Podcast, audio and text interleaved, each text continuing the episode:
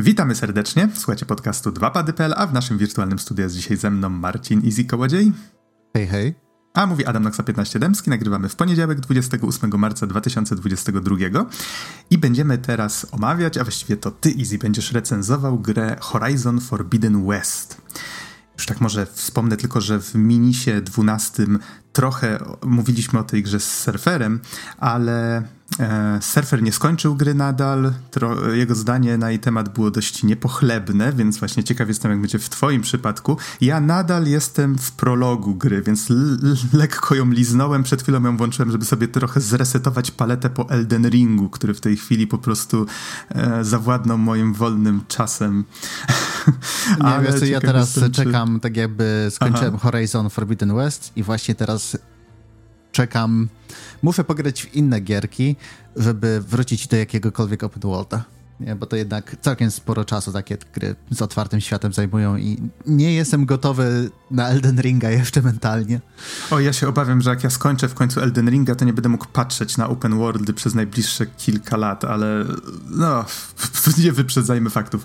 Um, no właśnie, tutaj już wspomniałeś open world. Domyślam się, że nasi słuchacze prawdopodobnie widzieli jedynkę Horizona, czyli e, to było Horizon Zero Dawn, które zresztą recenzowaliśmy. Gra open world z takim bardzo fajnym settingiem, światem. To nie, nie wiem, czy chciałbyś właśnie jakoś zacząć od od tego, żeby przypomnieć, o co chodziło? To znaczy, wiesz co, zacząłbym jeszcze od, e, od wstawki encyklopedycznej. Proszę bardzo. E, wyprodukowane przez Guerrilla Games, wydane przez Sony Interactive Entertainment 18 lutego bieżącego roku na Playa 4, Playa 5 i w przyszłości pewnie też będzie na PC-ty.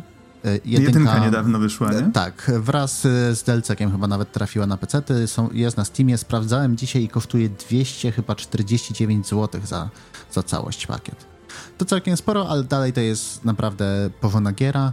No i tak jak wspomniałeś, to jest w sumie e, gra przygodowa o otwartym świecie, która dzieje się e, w sumie na Ziemi, która cofnęła się Technologicznie się, ludzie się cofnęli, w sensie teraz są bardziej plemionami, ale wykorzystują części maszyn, na które zresztą polują, które biegają sobie i robią różne dziwne rzeczy w, na obrzeżach e, zachodniego wybrzeża i nie tylko. Ale to nie są zwykłe maszyny, to są robodinozaury. E, tak, to, to mm. jest w ogóle coś, co tak jakby mnie co mnie kupiło, nie? tak. I zresztą tak jakby twórcy sami wiedzieli, bo, bo te maszyny były, były wszędzie, nie? W sensie jakieś tam takie... E, akurat same, same watchery, w sensie te czujki, to się po polsku nazywało, które przypominały takie trochę Velociraptory to jedno, ale właśnie jakiś wielki T-Rex, jakieś ptaki właśnie takie mechaniczne. Te designy, e, designy maszyn są, są fenomenalne. Jeszcze pamiętam takim charakterystycznym elementem tej gry było to, że no, polowaliśmy na nie z łukiem, z jakimiś powiedzmy materiałami wybuchowymi e, do, do, przyczepionych na przykład do strzał, ale to co było charakterystyczne to to, że elementy pancerzy tych e, różnych wielkich stworów dało się e, właśnie niszczyć, one odpadały, odsłaniało się jakieś słabe punkty, więc to też było całkiem, całkiem ciekawe. Tak, ogólnie te, te, te, elementy maszyn się przewijały wszędzie i, w, i tam częściowo w architekturze, i w strojach poszczególnych plemion. Yy, każde z nich zresztą zupełnie inaczej wyglądało, inaczej, yy, inaczej się malowało, że tak powiem. Więc naprawdę bardzo fajnie to wpletli, żeby, żeby całą yy, właśnie oprawę wizualną sprząc z, z narracją i nie, ogólnie to co jak co, ale właśnie te projekty są, są naprawdę świetne i przykuwają uwagę i na pewno zachęcają do zagrania w, w te tytuły. Mhm. Tutaj jeszcze nim przejdziemy do fabuły, zapytam tylko, grałeś na PS5, tak? E, tak, grałem na PS5 i co więcej, e, praktycznie cały czas spędziłem w trybie Performance Mode, który tam e, który rzeczywiście tam e, w większości czasu w 60 klatkach całkiem, całkiem stabilnie śmiga. Są problemy, Y, gdzie tam od czasu do czasu potrafi chrupnąć, ale prawdopodobnie to gdzieś tam z kolejnymi patchami zostanie wyrównane. Y, wydaje mi się, że będziemy mogli spokojnie dorzucić y, link do analizy Digital Foundry. Oni się znają, na pewno się dowiecie bardzo dużo, jeżeli chodzi o same technologie, które stoją za, za Decima Engine. Mhm. Okej, okay. to przechodząc może w takim razie do samej historii, yy, jeszcze oddając Ci głos w kwestii Forbidden West, to wrócę na sekundkę myślami właśnie do Zero Dawn i może przypomnę, że tam bohaterką była Aloy i w sumie poznawaliśmy ją jeszcze jak była dziewczynką, potem już jak ruszała w świat. I próbowała właściwie e, rozwikłać też trochę tajemnicę tego, co się właściwie stało z tym światem, tak? E, to było, w sumie dla mnie to była najfajniejsza część w ogóle jedynki, czyli właśnie ta historia stojąca za przeszłością świata. Tam były takie momenty, takie informacje, do których się docierało, od których po prostu włos się na głowie jeżył, e, bo nie trudno sobie wyobrazić, że w sumie mogłoby kiedyś tam może w przyszłości dojść do takiej sytuacji. Tak, ogólnie to było ciekawe. sama konstrukcja narracyjna była bardzo ciekawa, bo tak jakby w jedynce się zaczynało od zamkniętej wioski, zwiedzało się tam właśnie okolice, gdzieś tam, gdzieś tam ten i historia była skupiona na Aloy, która wychowy, wychowywała się jako w sumie taki wyrzutek, wychowywana przez innego wyrzutka z plemienia. I i tak jakby wraz z tym, jak odkrywaliśmy coraz więcej mapy, mieliśmy możliwość e, przedostania się przez jakieś e, właśnie bardziej niebezpieczne tereny, czy po prostu mogliśmy zwiedzać dalej, tym bardziej e, takim głównym elementem narracji przestawała być Aloy, a zaczynał być cały świat. I poznawaliśmy właśnie i kolejne postacie, które, które okupują ten świat i co się tam stało i dlaczego są te maszyny i dlaczego wyglądają tak, jak wyglądają. Nie będziemy podczas tej recenzji zbytnio wchodzili w, w szczegóły, bo nie chcemy nie chcemy nic zdradzać, bo dalej, tak jak mówimy, to jest jeden z elementów, który naprawdę przy, przyciąga do tej gry, więc... A warto e, dodać, przepraszam, że się wtrącę mm -hmm. w słowo, że jak zaczniecie grać w dwójkę przed jedynką, to dwójka zaspoiluje wam całkiem sporo już na wstępie, więc bierzcie to pod uwagę, także... Tak, to, to, jest, jest bezpośrednia kontynuacja, mm -hmm. więc jeżeli chcecie ograć, to najpierw Horizon Zero Dawn, potem Horizon y, Frozen West? Yy, chyba Fro Frozen Wilds, zaraz Frozen sprawdzę. Wilds, o To był dodatek tak. DLC, tak? Mhm. Tak, to był dodatek i tak jakby wątki y, z podstawki i z dodatku się przeplatają zarówno jeżeli chodzi właśnie o wydarzenia, o, o których wspominają, jak i postaci. Czasami to są nawet postaci side questów, które mają jakąś dodatkową rolę w, w Forbidden West, więc warto być po prostu na bieżąco i wiedzieć, co się dzieje. Jest, e, jest filmik, który taki story recap z, z poprzedniej części. Jest krótki i nie mówi aż tak dużo. Wydaje mi się, że gdybym nie wiedział, co się działo w jedynce, to, to dwój... mógłbym się po prostu odbić na samym początku od dwójki, bo jest no, zaczyna z kopyta, nie oszukujmy się. Z zarzuca informacjami, tak. Właśnie tak. sprawdziłem faktycznie, dodatek nazywał się The Frozen Wilds. E, dobrze, to powiedz mi, o co chodzi w dwójce, tak? Jaki jest ten motor napędowy całej tej fabuły tym razem? E, wiesz co? E, jakby to powiedzieć, żeby nie, żeby nie spoilerować niczego. E, w wyniku wydarzeń jedynki i dodatku dowiadujemy się tak jakby co stało za, za zniszczeniem świata i po prostu Aloy jako, je, jako praktycznie jedyna osoba, która jest w stanie uratować świat, podróżuje dalej i próbuje po prostu zrobić co w jej mocy, żeby udało się doprowadzić ten świat jakoś do porządku i nie stracić wszystkiego tego, na co, co jest po prostu na ziemi. I to w sumie jest tyle, ile mogę powiedzieć bez żadnych spoilerów. O, okej. Okay.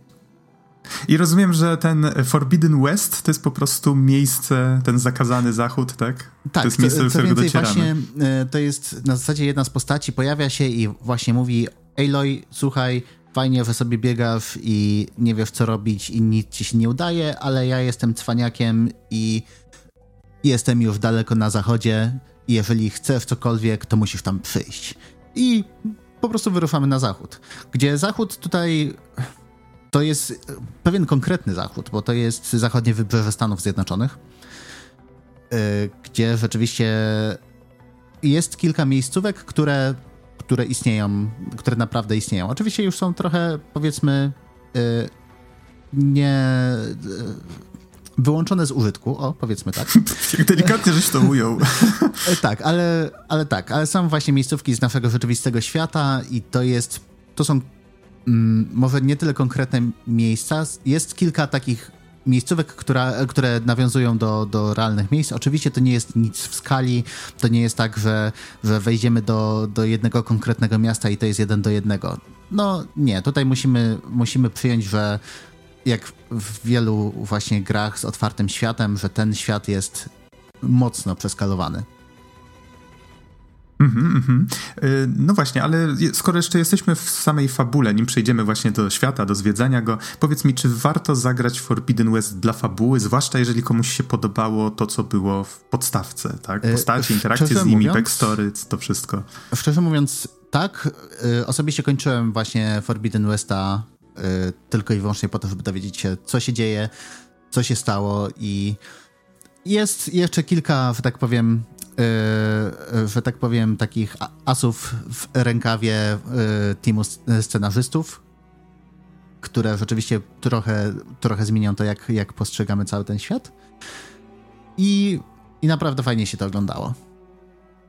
Okej, okay, to jest pocieszające, biorąc pod uwagę, że surfer tak bardzo negatywnie e, zwrócił uwagę na sporo rzeczy. I przyznam szczerze, ja choć grałem, Boże, może nie wiem, z 40 minut, 45, więc malutko i moje zdanie niewiele tutaj znaczy, ale już zauważyłem kilka takich rzeczy, które mnie trochę tam niepokoją, tak? Zwłaszcza chodzi mi o prowadzenie narracji. Ja rozumiem, że oni chcieli wprowadzić ludzi w dwójkę, nawet jeżeli nie grali w jedynkę, ale po pierwsze zarzucają masą informacji. Interakcje z tą jedną postacią, która się pojawia na początku, wydają się takie trochę no, sztuczne, wymuszone na zasadzie, a okej, okay, to jest po to, żeby Aloy miała komu tłumaczyć to, co nowy gracz może nie wiedzieć, tak? Czego może nie wiedzieć.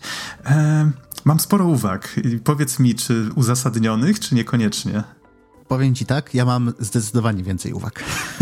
Okej. Okay. E, właśnie, e, to może skoro już jesteśmy przy Aloy e, i jeszcze zanim, zanim pójdziemy dalej i będziemy opowiadać szerzej o grze, to tak jakby to jest coś, co się rzuca na samym początku i nie dziwię się, zupełnie bym się nie zdziwił, jeżeli część graczy by to po prostu odrzuciło, bo niestety postać Aloy jest mało ciekawa. Tak jak dowiadujemy się o niej naprawdę sporo, wiemy dlaczego była, była właśnie wyrzutkiem z plemienia, wiemy dlaczego była tak, a nie inaczej wychowywana.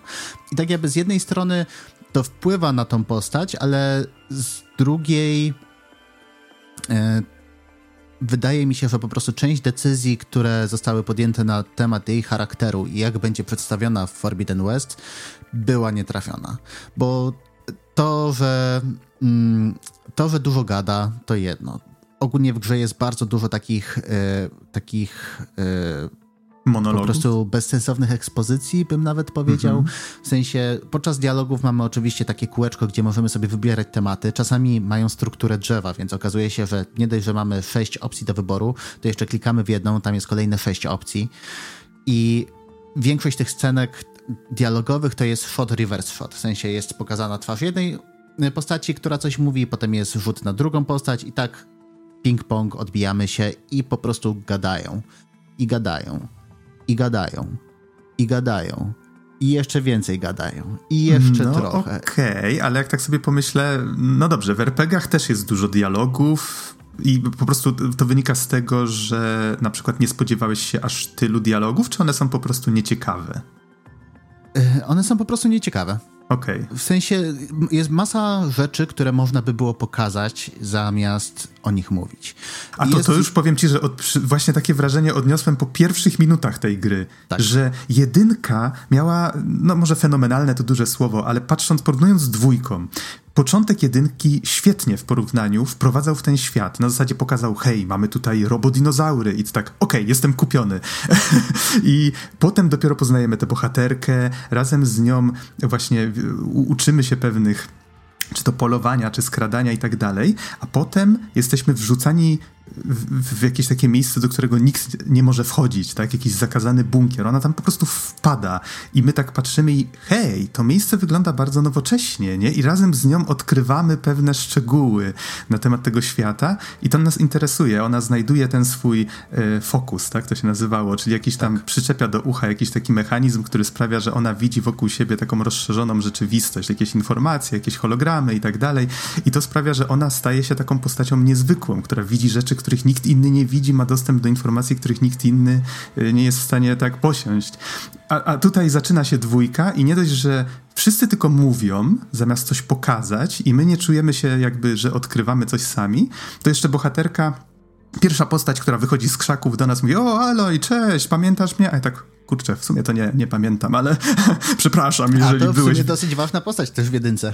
No ja właśnie serio zapomniałem, kim on był. Natomiast pierwsze, co Aloy robi, to wiesz co, dobra, masz tutaj, musisz być na równi ze mną, trzymaj fokus drugi, nie? Ja tak, ej Aloy, skąd ty żeś to wyciągnęła, nie? Ona tam potem mówi, że a, znalazłam jakieś całe pudełko tego później. Yy, I wiesz tak, co, to jeszcze akurat są wydarzenia z końcówki jedynki, nawet bez DLC-ka. Okej, okay, to może, może po prostu zapomniałem, ale wydało mi się to takie, no strasznie... Wiesz co, akurat tak jakby do tego nie mam, nie mam uwag, bo rzeczywiście ona okay, w pewnym momencie okay. miała takie, zaczęła przy sobie nosić, okej, nie ma sprawy, nie? Ale, mm -hmm, ale mm -hmm. takie właśnie e, ten towarzysz przychodzi, ona mu daje i później zaczyna się scena praktycznie jak z filmów hakerskich, nie? Z tych takich z lat 2000 wczesnych, nie? Na zasadzie, o słuchaj, bo teraz musimy iść i tutaj w ogóle zdidosować serwery, żeby przeładować Redisa i później ominąć firewalla. Nie, oczywiście tutaj żartuję sobie z tego ten, ale tak jakby to gryzie się z tym, że rzeczywiście cały czas ona odpychała od siebie wszystkich, nie tłumaczyła im niczego.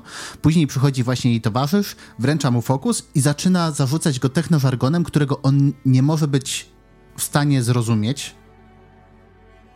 No właśnie, Później... twórcy, twórcy starają się budować to wrażenie, że hej, dla niego to też jest dość niezwykłe, ale wydaje mi się, że jednak to zawieszenie niewiary, no nie tak, byłem no, w stanie. Szlak, no nie oszukujmy się. Trafił szlak, tak. To znaczy, ja się spodziewam, że on, ten, on nawet mówi, a, to ty widzisz takie rzeczy od dziecka?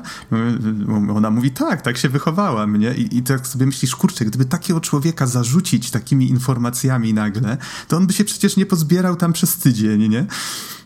Tak, to, to nawet widać po prostu w projektach niektórych, yy, niektórych plemion. Yy, jest co do pokazywania informacji, w sensie show don't tell. E, właśnie jedno z plemion e, tak jakby e, buduje, buduje swój wizerunek na podstawie hologramów, które znaleźli wcześniej. I pierwszy raz, jak odwiedzamy miejscówkę, która jest zrujnowanym muzeum, przechodzimy i tam jest jedna wieszczka, która nam po kolei opowiada, co jest na kolejnych hologramach. I to są kolejne minuty po prostu gadania o tym, co my widzimy na tym hologramie. Po czym mamy kolejną rozmowę z, e, z wodzem tej wioski. On nam tłumaczy jeszcze dalej i praktycznie mówi to samo, tylko trochę innymi słowy. I już byłem po prostu tym zmęczony, po czym mamy cutscenkę, która w 3 minuty pokazuje wszystko, co oni powiedzieli do tej pory, tylko dużo bardziej i dużo lepiej. Nie? I jest takie, hmm. okej, okay, dobra, po co taka durna ekspozycja, jeżeli można to było po prostu pokazać? Macie silnik, macie technologię, macie fenomenalnych, prześwietnych designerów yy, środowiskowych, ale wybieracie, nie dość, że wybieracie sposób, który jest najnudniejszy ze wszystkich, to jeszcze tak jak Ashley Birch jest naprawdę świetną y, aktorką głosową, tak po prostu jako Aloy jest taka strasznie płaska i bez wyrazu, bym powiedział. To znaczy, pamiętam, że już w jedynce trochę dokuczało mi to, że um, te dialogi, wszystko wydawało się takie totalnie ugrzecznione. To znaczy, ale jako postać pamiętam, że to była chyba moja, jedna z takich głównych uwag co do fabuły tej gry, że ona mm, wydawała się taka idealna we wszystkim, pozbawiona jakichś takich większych, wyraźnych wad i poza tym, tak jak wspomniałeś, to jej wychowanie wskazywałoby na to, że okej, okay, być może powinna być w niej jakaś taka właśnie e, e, jakiś taki mrok, tak, związany z tym, że gardzono nią jak była mała i tak dalej, ale nie, zupełnie tego nie czuć. Ona jest do wszystkich nastawiona jak taka święta, e, po ufa ma taki kompleks bezgranicznie. Zbawcy, nie? Tak, ona wie wszystko, tak. ona wszystko zrobi sama, nawet do tego stopnia, że po prostu podejmuje głupie decyzje. Gdzie y, mhm. fabularnie mamy wytłumaczone, dlaczego ona jest właśnie jedną z niewielu osób, która jest w stanie uratować świat i wymyka się y, od swoich przyjaciół, żeby, żeby pójść walczyć z wielkim stworem. Gdzie tutaj sens? Gdzie tutaj jakakolwiek logika? No, no nie ma. W sensie jest, mm -hmm, tak -hmm. jakby strasznie mam, mam strasznie dużo mieszanych uczuć co do, co do Aloy jako postaci. Bo okay, tak, jak, to... tak jak jacyś tam bohaterowie popoczni i tak dalej, część z nich ma naprawdę bardzo fajne, w sensie są fajnymi postaciami, ale dalej tak jakby zainwestowałem trochę czasu, żeby poznać ich historię i poczułem, że rzeczywiście część wątków została naruszonych, została gdzieś tam e, poruszona, trochę parę kroków je po prostu rozwinęli, po czym miałem wrażenie, jakby zostały porzucone na zasadzie, a okej, okay, dobra, wszystko w dialogach było powiedziane, już nie potrzebujemy więcej pokazywać. Mhm, mhm. O rany, czyli to przepraszam, że tak bardzo rozciągnąłem wątek samej fabuły, ale bardzo mnie to interesowało. E, wiesz co, nie, mhm. właśnie tak jakby to jest bardzo duży aspekt, nie, bo tak jak jedynkę Rozumiem. polecałem właśnie głównie ze względu na fabułę, bo eksploracja była ok, walka na dystans była bardzo fajna, co nie, ale tak jakby to, co mnie przykuwało właśnie do jedynki, to, to była fabuła i postaci. I tutaj fabularnie ten główny wątek jest całkiem ok, a właśnie jest strasznie dużo, no po prostu mieszanych uczuć. I tak jakby to, co mi się jeszcze podoba, skoro jesteśmy przy fabule, to przynajmniej wyczerpmy temat. Y, to, co mi się podoba, to to, że yy, tak jak jedynka stawiała najpierw na postać Aloy, potem na świat, tak tutaj yy, dwójka jest dużo bardziej powiedziałbym socjologiczna, jeżeli chodzi o podejście do, do świata. W sensie E, na, na pierwszym planie zawsze jest to, że są różne plemiona, inaczej podchodzą do, do życia. W zależności od tego, na czym, e, na czym wzorowali swoje, tak jakby, tożsamość plemienną i, i e, na jakich aspektach po prostu człowieczeństwa, pokazują na różny sposób ich podejście do niektórych, do niektórych spraw. To I według mnie to jest, to jest mega ciekawe. To, tam są naprawdę bardzo fajne wątki poruszone. Jest też kilka takich, których bym się po prostu nie spodziewał, że, że akurat w tej serii zostaną, zostaną gdzieś tam tknięte. I właśnie yy, gra stara się eksplorować yy, różne takie pomysły, przedstawiając zalety i wady poszczególnych.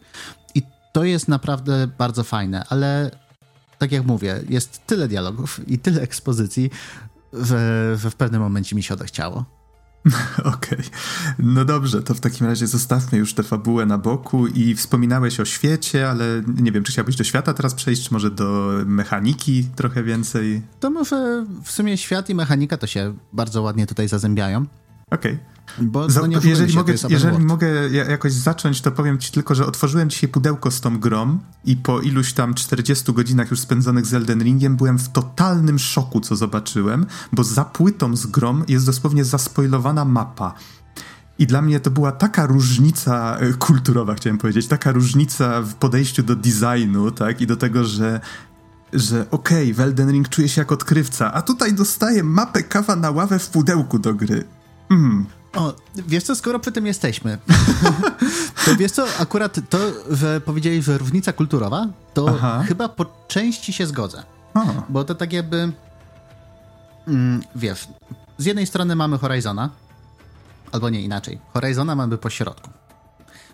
Z lewej strony, w przeszłości, mamy Legend of Zelda Breath of the Wild. Mm, które, jak surfer mi przypomniał, wyszło chyba w przeciągu kilku dni przed czy po tak, pierwszym Horizonie, dokładnie. więc mają strasznego pecha do tego, kiedy wydają te gry. A teraz drugi Horizon chwilę przed Elden Ringiem. I właśnie to podkreśla wszystkie te wady tego podejścia do konstruowania otwartego świata, które właśnie prezentuje swoją e, swoim designem Horizon. Nie, bo e, popatrz, że właśnie wschodni deweloperzy From Software i właśnie Nintendo przy, przy tych dwóch tytułach tak jakby podchodzą do tego tak. Graczu, czy nie czytasz tego, co gadają postaci? Czy nie przejmujesz się tym, co jest dookoła? No przykro nam, stracisz niestety tego sidequesta, który trwa 15 godzin, ma swoją osobną ścieżkę dźwiękową i w ogóle jest super świetny i odblokowuje dwa dodatkowe zakończenia, no ale nie chcę w to nie. Mm, pff, bez urazy. Nie? Z kolei w Horizonie cały czas grając czułem się na zasadzie graczu, Tutaj masz ikonę i tutaj masz ikonę. O, i tutaj jeszcze coś jest na mapie. O, popatrz, a tutaj odblokowując to, odblokowałeś cztery kolejne. O, a jeżeli tutaj wejdziesz na żyrafę, tak jak w jedynce, to odblokujesz Gra całą mapę. Graczu, graczu, aport. Siu. Tak, dokładnie.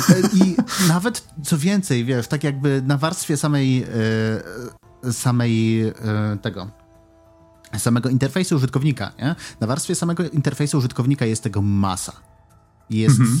tego po prostu zatrzęsienie, ale nawet czasami zatrzymując się przy niektórych ogniskach, pojawiają się NPC, z którymi jak pogadasz, to mówią, a wiesz co, bo słyszałem, że coś tam się dzieje w tamtym miejscu. I w tym momencie otwiera ci się mapa i pod tym znakiem zapytania jest pojedynek.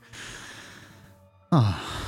No okej. Okay. A czy powiem tak, to są, tak, tak jak, y, nie, nie, wiem, czy ta recenzja Elden Ringa nasza pojawi się przed czy po, ale już ją z Rezilem nagrałem i Rezil tam wspomniał bardzo ciekawą myśl, że to są po prostu dwa różne podejścia do designu. Tak. To niekoniecznie musi znaczyć, że któreś z nich jest gorsze. Też, tak, jak też, no właśnie, więc nie chciałbym, żeby tutaj ktoś pomyślał, że okej, okay, to my tutaj biczujemy tego biednego Horizona, tymczasem on jest grą, która już w założeniach jest po prostu inaczej zrobiona. E, co więc, więcej, mm -hmm. co więcej do, e, powiem tylko, że jeżeli chodzi o gry, które prowadzą taką dosyć stałą, jednokierunkową narrację, to nie wyobrażam sobie, żeby z podejściem Elden Ringa po prostu dało się ją poprowadzić w jakiś taki bardziej składny sposób. Okay. Jeżeli a, chcemy to... po prostu prowadzić główny wątek, to niestety znaczniki wydaje mi się, że aktualnie są jednym z najlepszych rozwiązań, żeby po prostu popchnąć gracza w odpowiednim kierunku. Mhm, mhm, okej. Okay. No ja tutaj niestety porównania na razie nie zrobię, bo, bo jeszcze Horizona nie skończyłem. Powiedz mi, y, Okej, okay, to już nie, nie, będę się zbytnio wtrącał, bo za każdym razem jak się wtrącam, to poruszam jakiś bardzo negatywny temat. Ale Powiedz mi... Nie, nie, to nawet, nawet nie tyle negatywny. Po prostu, słuchaj, jak mamy gadać o opiniach i wszystkim, no to Aha. po prostu rozmawiajmy. To nie wtrącasz się, spokojnie. No tak, tak, ale ja spędziłem z grą raptem 45 minut, to bardzo niewiele. Powiedz mi właśnie, jak z tą eksploracją, jak z tym światem, jak z tą mechaniką, tak jak ci się grało w Horizona? Czy, czy miałeś z tego frajdę, czy, czy nie? E, wiesz co, powiem tak, że właśnie tak jakby ilość ilość znajdziek, ilość znaczników na mapie przytłoczyła mnie w pewnym momencie, więc y, przez pierwsze chyba 15 godzin jedną trzecią mapy wymaksowałem. W sensie zupełnie w 100% wszystko tylko co mogłem ogarnąłem. A później wraz, y, wraz z postępami w fabule, gdzie miałem dostęp do, większej, do większego terenu, do większych połaci, to coraz mniej byłem skory do eksploracji, która by polegała na tym, żeby zdobywać kolejne znajdźki bo y, zarówno tak jakby oprócz tego, że tego było po prostu dla mnie trochę zbyt dużo, to wydaje mi się, że y, wszelkie takie audiologii czy historie, które stoją za znajdźkami, były, są po prostu na niższym poziomie niż w jedynce. W jedynce zbierałem wszystko, wszystkie audiologii, zebrałem wszystkie kubki, zebrałem wszystkie jakieś tam dodatkowe rzeczy, bo były naprawdę bardzo fajne historie za tym stojące. Tutaj ta jedna trzecia gry mnie nie, nie zadowalała aż tak bardzo, żebym, żebym to kontynuował. Ale z drugiej strony, jeżeli chodzi tak jakby o design świata, e, nie. To nie jest taki design, który. Jakby to powiedzieć? W sensie. Yy, Miejsca wyglądały tak całkiem jak... ładnie na materiałach promocyjnych, tyle tak. powiem. No. To nie jest tak jak Elden Ring, że właśnie gdzie pójdziesz, tam znajdziesz jakiś sekret, które, o którym się nie wiedziało. Tutaj większość miejsc jest oznaczonych po prostu na mapie i, i jedyne, co, co, co może się stać, to to, że mamy znak zapytania i jak odpowiednio blisko podejdziemy, to się dowiemy, co się mieści potem znacznikiem. Ale właśnie jeżeli chodzi o same miejscówki, o to, jak to wszystko wygląda, o to, że można się wspiąć w naprawdę wiele miejsc i zobaczyć po prostu po horyzont y, najróżniejsze, najróżniejsze miejscówki, czy to y, właśnie jakieś takie, czy to góry, czy to pustynie, czy to lasy tropikalne, czy to wybrzeże, czy to właśnie jakieś starożytne ruiny, blokowiska, czy, czy stary pociąg, czy cokolwiek innego. Jest tego masa i to też jest, jest, jeden bardzo... z tych elementów, co, który no, przykuł mnie do, do tej gry. Czyli zróżnicowane jest bardzo środowisko, tak. które można odwiedzić. Aha. Tak, to zdecydowanie. Zdecydowanie bardziej zróżnicowane niż w jedynce i tak jakby też to zróżnicowanie wpływa trochę na to, jak się poruszamy po takich miejscach, na co trafiamy. Yy, no i oczywiście na przeciwników, tak jakby na, na typy przeciwników. Ale właśnie dzięki, dzięki temu zróżnicowaniu to jedno, ale tak jakby to, jak pieczołowicie został wykonany ten świat, jak te miejscówki bardzo dobrze ze sobą współgrają, jak one wyglądają, jak po prostu czuje się, że się eksploruje takie powiedzmy dosyć, dosyć wiarygodne miejsca. To jest świetne uczucie i według mnie cały sztab Guerrilla Games odpowiedzialny zarówno za silnik graficzny, jak i właśnie za designy środowiskowe i architektury i tak dalej, wszyscy powinni dostać podwyżkę z miejsca, nagrody. Należą im się. Nieźle. Nieźle. Brzmi super. Znaczy, to jest akurat, powiem tak, w Elden Ringu też mi się strasznie podoba właśnie to, że gdzie nie pójdę, to coś mnie zaskakuje. Tylko właśnie dziwi mnie to, to podejście, tak, do tych znaczników, bo jak widzę znaczniki, czy to w Assassin's Creedzie, czy tutaj, to tak sobie myślę, okej, okay, jeżeli nie ma znacznika, to znaczy, że nie mam po co iść w dane miejsce. Tymczasem w Elden, w Elden Ringu zaznaczane są tylko rzeczy, do których się dotarło. Więc ja sobie myślę, okej, okay, tam jest jakiś las, to teraz będę zwiedzał każdy zakamarek tego lasu, bo jestem po prostu ciekaw, co jest za tym kamieniem, co jest za tamtą górką, co jest za tamtym drzewem, tak? Ja sam chcę to zobaczyć.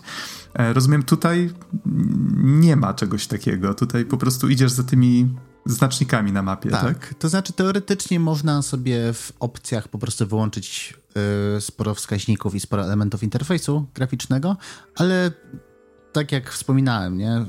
To jest gra projektowana pod taki rodzaj y, otwartego świata i też będzie trochę zgrzytać. Ale właśnie y, jeżeli chodzi o, o miejscówki i, i, wszystko dookoła, to, to tak jak w jedynce miałem znowu kilka momentów, że rzeczywiście się zatrzymałem, odpaliłem fotomoda i takie o wow, nie? Ale jestem pod wrażeniem tego, jak to wszystko wygląda. Mhm. To brzmi to, bardzo zachęcająco. I to też właśnie y, w Elden Ringu nie odczułem tego. W sensie Elden Ring potrafi być pusty, potrafi być taki gotycko-majestatyczny, ale to nie było coś takiego, co bym po prostu stwierdził, o wow, ale to jest świetnie wymodelowane i zrobione. Chociaż też ma takie miejsca i z reguły są w nich y, wiadomości od graczy, które mówią oh, how beautiful, tranquility ahead. Albo beware dog. tak, pies jest wyjątkowo tak, chwytliwym memem. Nieważne, tak co, przed czym stoisz, czy to jest żółw, czy to jest wielki potwór. A, is that a dog? Swoją drogą nawet, y, ta, nawet Wikipedia y, Elden Ringowa podpisuje żółwia jako, jako pies. No dobrze, ale wr wróćmy do Aloy i, ale i do tak, naszego... ten, ten świat jest, -hmm. jest przecudowny i warto, warto go chociaż trochę zwiedzić, zobaczyć miejscówki, zobaczyć jakie mieli pomysły po prostu twórcy gry. Ale okay. może w sumie skoro mówimy o tym właśnie, jak bardzo to jest otwarty świat, jak bardzo mm -hmm. różnorodny, to może trochę o tym, jak się poruszamy po nim. E, oczywiście oprócz najzwyklejszego biegania e, mamy, tak jak w jedynce, możliwość y, przekapacenia na swoją stronę maszyn i po prostu na niektórych z nich możemy jeździć. Oczywiście w zależności od tego, jaka to będzie maszyna, to będzie albo szybciej, albo wolniej. Niektóre z nich po prostu jak się rozpędzimy, to możemy taranować przeciwników i to jest przyjemne. To jest po prostu taki, taki konik. Mamy też szybkie poruszanie się, w sensie fast travel między, między punktami. Dalej mi zgrzyta trochę to, że musimy mieć dodatkowy zasób, który możemy kupić, zresztą bardzo tanio, tak jakby za, e, za te, te tak jakby metal farty, za takie y, znajdźki, które znajdujemy podczas gry. Możemy, możemy je kupić, ale musimy to mieć, żeby podróżować po mapie świata. O, to, to, ciekawe, to już nawet Elden Ring, który wywodzi się z serii, która jest wyjątkowo czasami nie user-friendly, nie potrzebuje czegoś takiego. Tak. Nie, właśnie w jedynce było to samo i można było w pewnym momencie ulepszyć sobie na tyle, e, na tyle ekwipunek, że nie było to potrzebne. Nie wiem, jakaś taka zafość historyczna dziwna. Mhm, no, ale okay. oprócz tego y, dostaliśmy jeszcze możliwość pływania A tak, faktycznie. Która już... rzeczywiście jest, jest kilka miejscówek, która to eksploruje, że yy, rzeczywiście możemy zwiedzać trochę, trochę pod wodą. Do niektórych. Mm, o, jedna z pierwszych miejscówek, do których można trafić yy, zaraz po otwarciu gry, to jest zalana kopalnia. I to jest właśnie bardzo fajny przykład, jak można to dobrze wykorzystać, że musimy nawigować po jakichś zasypanych korytarzach, niektórych, niektóre z nich są zalane, musimy się pilnować, żeby y, odpowiednio wypłynąć y, właśnie na powierzchnię, złapać trochę, y, trochę powietrza, żeby móc zanurkować dalej. Więc jest naprawdę kilka bardzo fajnych pomysłów, gdzie to jest, gdzie to jest eksplorowane i, i nawet jest kilka takich sekwencji, gdzie możemy wykorzystać wodę, albo nawet co więcej, musimy pod wodą się schować, żeby uniknąć patroli przeciwnika. Więc jest to też trochę połączone, powiedzmy, że z walką. Mhm. To nim przejdziesz jeszcze do walki, to pozwól, że dorzucę inną rzecz, która jest nowa, a która mhm. zwróciła moją uwagę, bo właśnie tutaj chciałem wspomnieć, że a, w pływanie faktycznie, to już w prologu nawet doprowadzili do takiej sytuacji, że można po prostu było wskoczyć do wody i o, jest pływanie pod wodą, to tego nie było, fajnie. E, I inna rzecz, która zwróciła wtedy moją uwagę, to to, że w trakcie napinania na przykład łuku poczułem ten, ten haptic feedback, to się nazywa, tak, w padzie. E, adaptive Triggers. Adaptive Triggers, przepraszam, tak. Więc y, czuć było właśnie, że te triggery one stawiają trochę oporu, trochę mniej, trochę więcej y, i tak albo na przykład jak drzwi wyważamy włócznią.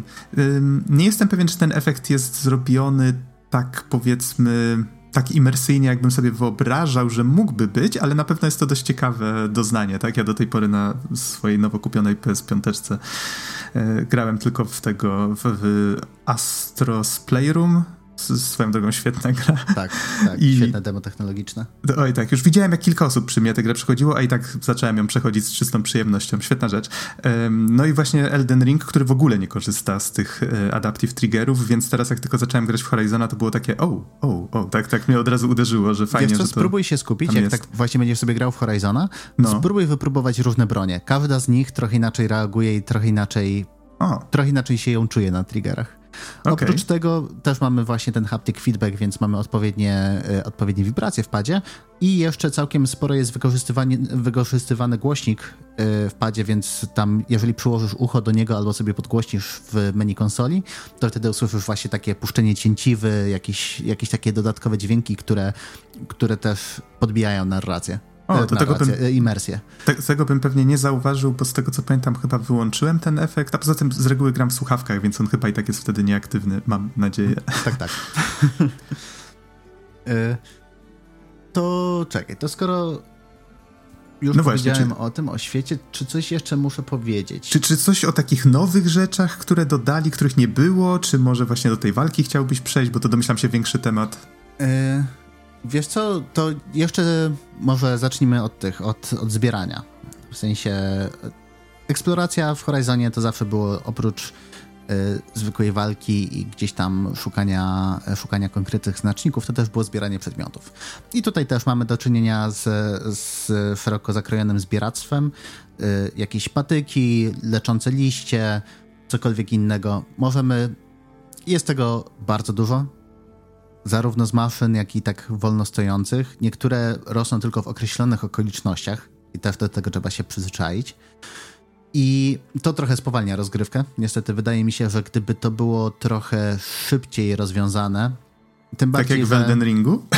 Yy, bo chyba domyślam się, że do czego zmierzasz. Też to odczułem grając w prolog. Na zasadzie za każdym razem Aloy się schyla, jak coś tak. podnosi z ziemi. Na szczęście to nie są nie. aż takie animacje jak w Red Dead Redemption 2. O Boże, do, mam tę grę na półce już chyba któryś rok i, i nadal nie zacząłem w nią grać. E, ja jej nie skończyłem, też mam z 10 godzin wbitej.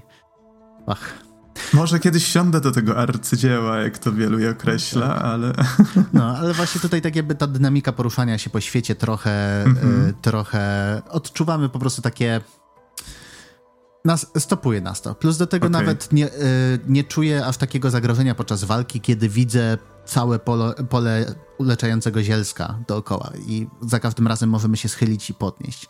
Co więcej, jeżeli coś zbieramy i nie mamy miejsca w ekwipunku, gdzie miejsce w ekwipunku to też bardzo tak donieśle, donieśle powiedziane.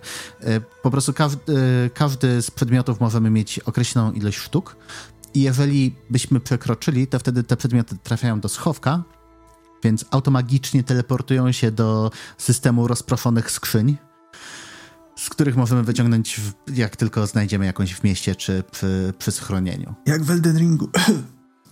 Tak. Znaczy nie, ale... to, akurat, to akurat, jak się domyślam, jest spoko. To po prostu ta animacja i to, jak przedłuża tą czynność, której, która się powtarza tak. tak często, jak wspomniałeś. Tak, tych y, przedmiotów się tak, podnosi non-stop jak... masę. Y, to, co polecam, bardzo, bardzo, bardzo mocno polecam, jest y, w opcjach tak, coś takiego, że automatyczne podnoszenie przedmiotów z przeciwników. W sensie w momencie, kiedy zadamy wykańczający cios czy strzał, wtedy wszystkie przedmioty, które miał przeciwnik, trafiają od razu do kieszeni. To o. jest bardzo spoko, tym bardziej, że jest kilka takich sekwencji, gdzie wrogów jest bardzo dużo, gdzie podnoszenie tego jest później czasochłonne. Dosłownie przez 5 minut y, czujemy się jak po prostu jakbyśmy po wielkim polu bitwy chodzili i zbierali, co tam zostało jeszcze z trupofy.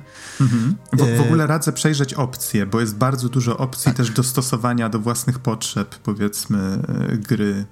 Jakaś tam głośność, niegłośność, znaczniki, nieznaczniki, dużo różnych możliwości jest. Tak, i, i, są naprawdę, są świetne, są fenomenalne. W sensie to, co tam. Prawdopodobnie to też Sony trochę się do tego przyczynia, patrząc choćby na, na The Last of Us 2, jeżeli chodzi właśnie o te wszystkie y, opcje ułatwienia dostępu. Jest tego masa i to powinien być złoty standard w branży.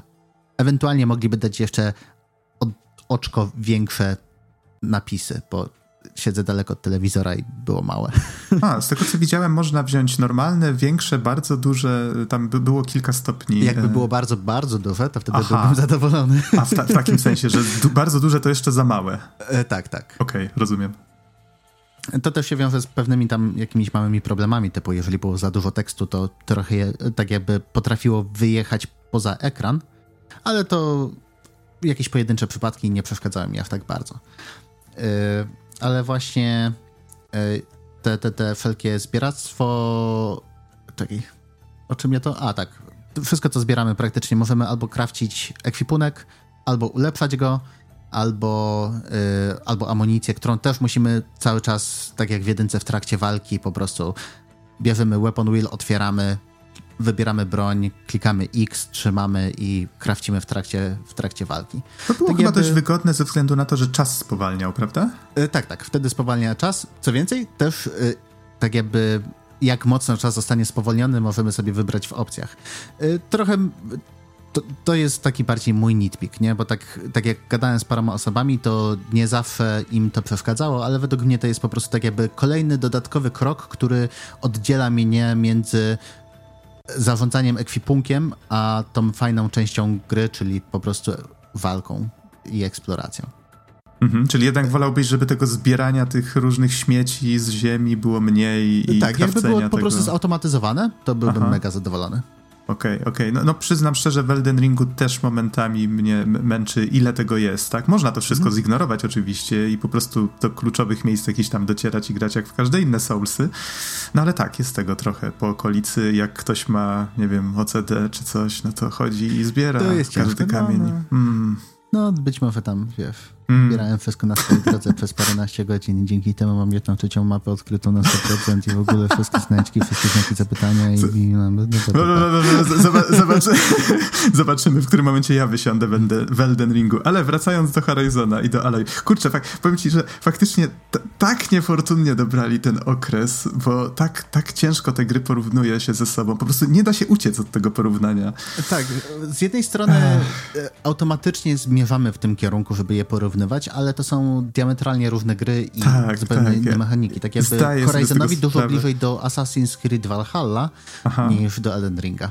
Okej, okay, to w Valhalla nie grałem. To dobrze, że mówisz, że czujesz takie powiązanie. Ja też nie, ale całkiem sporo, e, tak jakby całkiem sporo się orientowałem w temacie, jeżeli o to chodzi. Wiesz, okay. I tam mamy i, i cyferki e, podczas walki, i levele, i jakieś umiejętności. Mhm. No, skoro, skoro jesteśmy przy walce. To, o, płynne przejście. To, tak, to dalej walka dystansowa jest najfajniejszym elementem, w sensie jest najfajniejszym rodzajem walki według mnie. Mamy y, oprócz tych typowych elementów, gdzie oczywiście rzeczywiście wyciągamy łuk, strzelamy, jest sobie fajne, fajnie, w zależności od tego, jak mocno naciągniemy y, cięciwe, to tym mocniejszy strzał.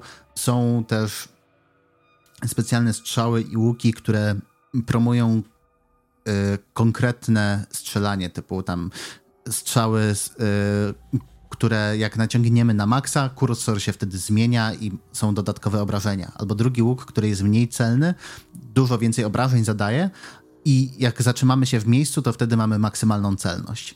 Więc cały czas oczywiście mamy tych broni, jest zdecydowanie więcej. Są pułapki, są, y, dalej są tripcastery, czyli takie specjalne linki, które z ładunkami wybuchowymi, które zadają obrażenia tam związane z, z jakimiś żywiołami czy statusami, typu, typu zatrucie, typu e, linki takie pod napięciem, czy po prostu wybuchające. można nadal przybijać przeciwnika, że najpierw przybijamy jedną część liny do niego i drugą, znaczy liny czy tam jakiegoś kabla, a drugą część do ziemi i w ten sposób sprawiamy, że on nie może się ruszać tak samo swobodnie? Czy to nie wraca e, już? Nie, wydaje mi się, że tego nie ma. Bo chyba w jedynce było coś takiego, nie? Chyba tak. Wydaje mi się, że była tak... Chociaż wiesz co, akurat Tripcasterami nie grałem zbyt dużo. Teraz one są chyba bardziej nastawione na to, żeby, żeby właśnie te y, efekty statusów narzucić niż, niż przykuwać. Ale mm, musiałbym okay. sprawdzić, szczerze mówiąc, po prostu ja leciałem głównie z, z podstawowym typem łuku i z różnymi strzałami, bo najwięcej frajdy mi to sprawiało. Też przez pierwsze kilka godzin próbowałem nie levelować w Elden Ringu, znam to uczucie.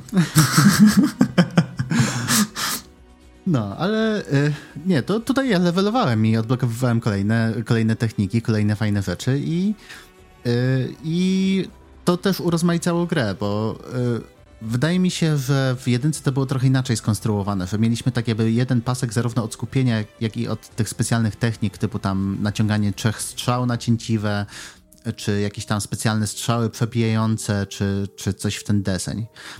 Tutaj mamy praktycznie trzy osobne paski. Mamy skupienie, które spowalnia czas i po prostu ułatwia celowanie. Y, mamy y, właśnie tam weapon ability, coś tam.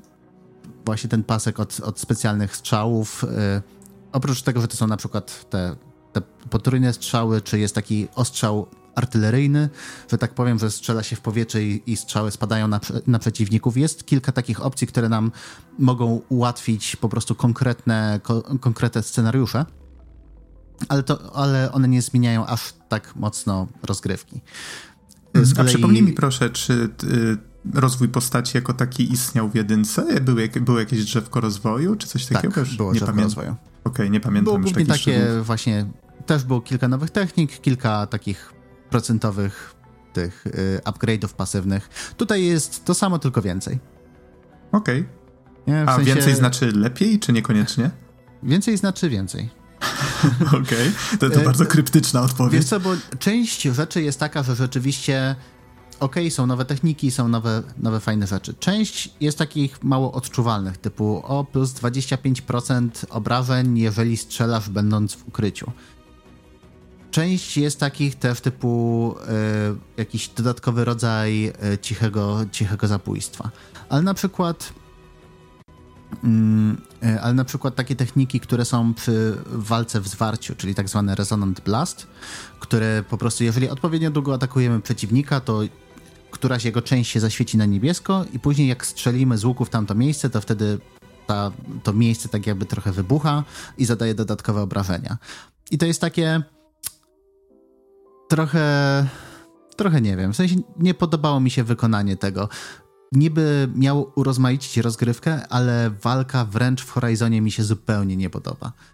W jedynce było, w jedynce było to samo. W sensie te, te, te ciosy, które wykonu, wykonujemy, są takie takie bardzo pływające. Wyobraźcie sobie, jakby Wyobraźcie sobie walkę w Batmanie, w sensie w tym Arkham Horror czy czymkolwiek. Jak się przyciska, to po prostu wtedy postać, tam postać Batmana jeździ od jednego przeciwnika do drugiego, tak jakby snapuje do niego i okłada go po twarzy. To tutaj mamy wszystkie zalety takiej, takiego podejścia, w sensie możemy skracać dystans i tak dalej, i wszystkie jego wady, czyli o, do złego przeciwnika się przy, przypieliśmy, albo o płyniemy i przeciwnik odskoczył w tym momencie i my jesteśmy zablokowani w animacji ciosu. Albo przeciwnicy też tak mają, jak wyskakują na nas i nagle widzę, że z odległości 25 metrów yy, przeciwnik podnosi ogon i takie, a okej, okay, dobra, mam czas. A później on robi takie podjeżdża i uderza, nie? I y, walka w zwarciu robi się wtedy strasznie chaotyczna. Tym bardziej, jak kilku przeciwników atakuje naraz, mamy niby na y, tak jakby rogach ekranu, w sensie na krawędziach ekranu, mamy wtedy takie czerwone pulsujące y, te, nie sygnały, tylko pulsujące ikony, które nam mówią, że o, z tej strony będzie szedł atak. No, ale niestety tego jest na tyle dużo i na tyle szybko, że, że ciężko ogarnąć to. A jak jeszcze miałbym myśleć wtedy o Resonant Blastie, o jakichś konkretnych kombosach, to to po prostu nie sprawiało mi to przyjemności wtedy. Mhm, czyli mm. rozumiem, walka też takie mieszane odczucia. Tak, ale na przykład dobrym pomysłem jest wprowadzenie tak zwanego Valor Surge, czyli to jest kolejny pasek, który nabija się podczas walki i to są umiejętności, które bardzo ładnie to jest w menusach napisane, że zupełnie zmieniają y, podejście do walki. Nie do końca się z tym zgodzę, ale rzeczywiście y, ułatwia y, pewne mm, ułatwia pewne aspekty walki. Bo to są różne umiejętności, w każdym z drzewek jest tam chyba co najmniej dwie, co najmniej dwie takie. Więc na przykład w drzewku, przy okazji, drzewek jest sześć i tam są właśnie i aktywne i pasywne i te. Valor Surge są największymi ikonami, każda z nich ma trzy poziomy, Y, więc możemy ulepszać i na przykład w, w drzewku wojownika to jest coś takiego, że nagle jest specjalny cios, który powala kilku przeciwników naraz. Y, w, w drzewku łowcy to jest to jest buff, który na, na określony czas zwiększa na przykład o 100% obrażenia przy maksymalnym naciągnięciu cięciwy albo do innej broni też robi też zupełnie coś innego. I możemy nimi, y, możemy je przerzucać z poziomu y, tego kółka wyboru broni. I z nimi też się wią wiążą bardzo fajne animacje, gdzie tam na przykład Ailey w pewnym momencie jest podjazd kamery, ona się tak jakby obraca y, trochę od tej kamery, nakłada farbę na twarz i w tych bojowych barwach zaczyna po prostu ten, zaczyna ładować, ładować z łuku jak z karabinu. To jest fajne, ale czy aż tak bardzo zmienia rozgrywkę? No tutaj bym się, bym się kłócił trochę. Mhm. Okej, okay, czyli wspomniałeś o walce, wspomniałeś o rozwoju postaci. Czy coś jeszcze chciałbyś na ten temat wspomnieć? Mm, nie wiem, no, wydaje mi się, że to w sumie tyle. Tam jeszcze, w, e, jeżeli chodzi o rozwój postaci, to oczywiście mamy też ekwipunek. E, a wiem, mamy poziomy. Poziomy głównie wpływają na hapsy. Yy, plus do tego każdy tam yy, poziomy dają nam skill pointy, które możemy wydać w drzewkach, ale najwięcej skill pointów się dostaje po prostu robiąc side questy. Praktycznie każdy side quest to są minimum dwa, yy, dwa, dwa skill pointy, więc no po prostu warto, jeżeli chcecie być, mieć mocniejszą postać. Oprócz tego wszelkie takie ulepszanie, ulepszanie przed, przedmiotów to jest też na zasadzie, że możemy sobie e, ulepszać w zależności od rzadkości przedmiotu. Mamy 3 chyba do 6 poziomów ulepszeń.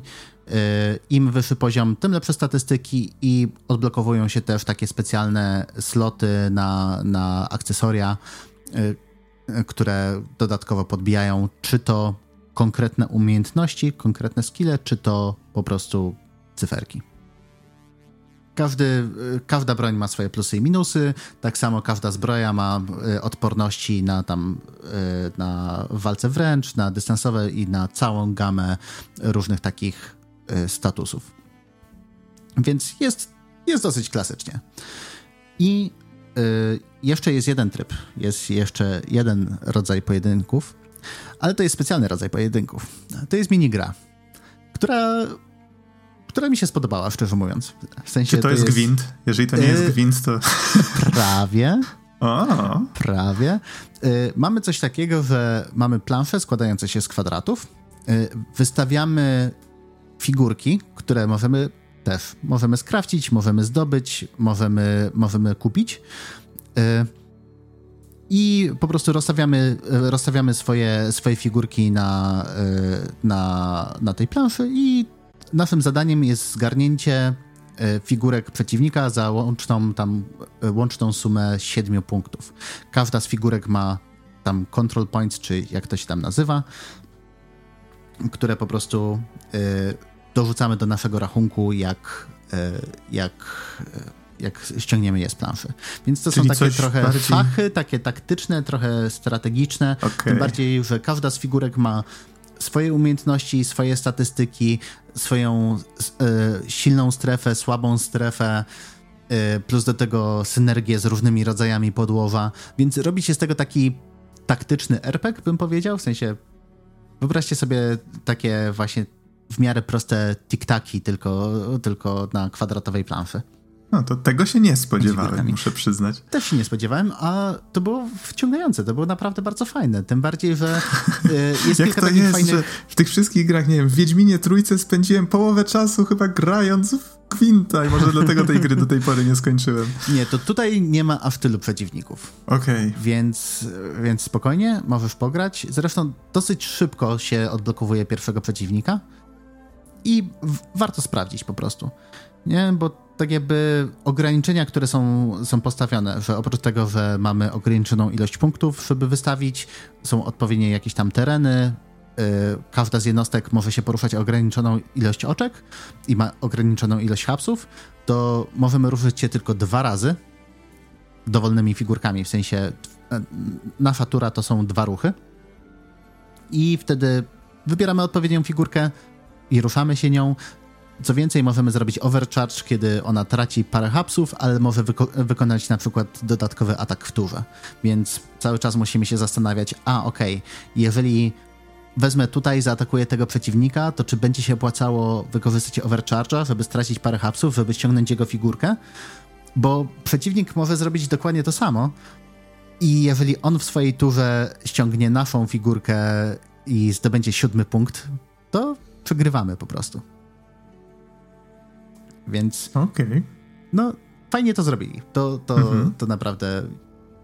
Muszę, muszę im przyznać, no. Spoko, spoko. Co prawda muszę troszeczkę popchnąć nas w stronę podsumowania i może jeszcze o oprawie chciałbyś coś wspomnieć przed tym? Już e, czas nas goni trochę. Tak, tak. No trochę nas goni, ale i to tak nie jest aż tak źle. Yy, Mogło być gorzej. Wizualnej, mogło, być, mogło być zdecydowanie gorzej. Yy, o prawie wizualnej to w sumie już chyba trochę wspominałem, że gra jest, gra jest przepiękna, nie? To, co zrobili z Decima Engine jest naprawdę przekozackie. Warto Jeżeli ktoś obejrzeć... się nie orientuje, to jest ten sam silnik, na którym powstał też Death Stranding, bo mhm. studio Kojimy współpracowało właśnie z Guerrilla Games. Dokładnie. I więc to jest już sprawdzony silnik, e, jest... Czekaj, chyba, chyba wiem, o czym nie powiedziałem. I to strasznie głupie z mojej strony, że o tym nie powiedziałem. O, ale, to, to dobra, chyba z mojej może, strony głupie, że ja nie zauważyłem. Czego nie powiedziałeś? Może w podsumowaniu. W podsumowaniu. Okej. Okay. oprawa wizualna. Świetna. Nie, naprawdę obejrzyjcie materiał y, y, Digital Foundry, który, który zamieścimy w linkach, bo nie, jest, jest przepiękna gra. Plus do tego wszystkie te projekty, no super. I grając właśnie na Play 5 mamy do dostępu trzy tak jakby trzy opcje wydajnościowe. Performance, Ray Tracing i Resolution. Performance skupia się na tym, żeby utrzymywać 60 klatek, Ray Tracing na tym, żeby 30 klatek plus, y, plus częściowy Ray Tracing, no i y, Resolution, czyli po prostu rozdziałkę podbić do 4K. O, to ciekawe, nie zauważyłem, żeby tam była opcja Ray Tracing u mnie. A. Możliwe, że to się nazywa jakoś inaczej? Znaczy, wydawało mi się, że były dwie, ale może przeoczyłem po prostu. Okej, okay, to nie chcę tutaj wprowadzić kogoś w błąd. To... Teraz sam nie jestem pewny. Ale dobra, to, to pewnie też będzie w materiale Digital Foundry. Tak, teraz rzucimy całą odpowiedzialność na nich, to, to ich zapytajcie. Tak, tak. tak dokładnie. My się, my się tutaj nie znamy. My tylko gramy giereczki, to, oni się znają. Yy, tak, yy, audio. Ważne, kolei... ważne, że gra ładnie wygląda, prawda? Tak, no, to, ładnie wygląda i ładnie brzmi. Dokładnie. W sensie udźwiękowienie jest naprawdę porządne.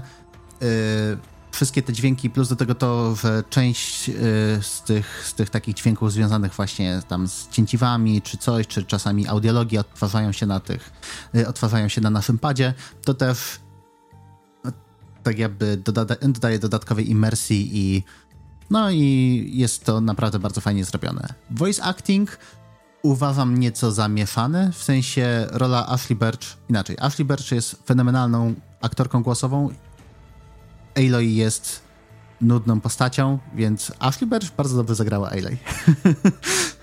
Nie, w sensie nie, nie wiem, czy to zabrzmiało jak e, pochwała, znaczy no, komplement, nie, w sensie, ale... E, w sensie zagrała naprawdę, zagra, zagrała tak jak widocznie na... jaki był zamiar, nie? W sensie no tak, jest tak rozumiem. tak dosyć płasko, jest, jest dosyć nudno, jest taka dosyć...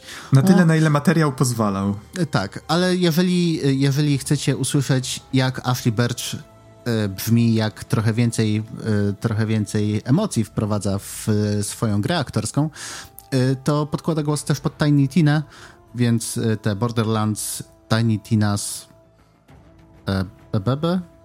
Wonderlands to się chyba Wonderland? Albo jakoś tak, nie pamiętam. Tak, to tam podkłada pod Tiny Tina, to można po prostu poczuć, usłyszeć jak, jak brzmi właśnie, jak może się, może bardziej emocjonalnie podejść do rzeczy. I, I myślę, że możemy powoli zmierzyć do podsumowania. Jeszcze jedna rzecz, która mnie inaczej. Wspomnieliśmy już o Accessibility Options, czyli tych opcjach ułatwienia dostępu, więc to jak najbardziej, ale tak podsumowując, to nie wiem, czy byłbym, nie wiem, czy jestem w stanie polecić po prostu wszystkim Horizona. Według mnie ta gra nie, nie, y, nie zasługuje na te wszystkie zachwyty, które, które są w internecie. Jest ich całkiem sporo, całkiem sporo y, właśnie tam outletów czy, czy twórców słyszałem mega zachwalających ten tytuł, ale po prostu się z nimi nie do końca zgodzę. Jeżeli też grając trochę w gry open worldowe, możliwe, że to jest też kwestia mojego podejścia, że gdzie nie zawsze mi podchodzą gry właśnie takie w stylu, takie open worldy w stylu Ubisoftu. Ale w Horizonie mam cały czas wrażenie, że e, tak jakby jest strasznie nierówny. W sensie są fajni przeciwnicy, różnorodni, fajne walki na dystans, ale w zwarciu jest słabo. Jest dużo postaci, mega ciekawe tematy poruszane, właśnie socjologiczne, ale przy, to, przy tym straszne, straszna po prostu ekspozycja i masa gadania, które można by było wyciąć, gra by na tym zyskała. Mamy zwiedzanie świata, który jest naprawdę przepiękny, masa fajnych miejscówek, różnorodnych, te najróżniejsze biomy, jak kolejne maszyny się tam zachowują właśnie w różnych, w różnych biomach, jak one wyglądają, jak reagują na wszystko dookoła.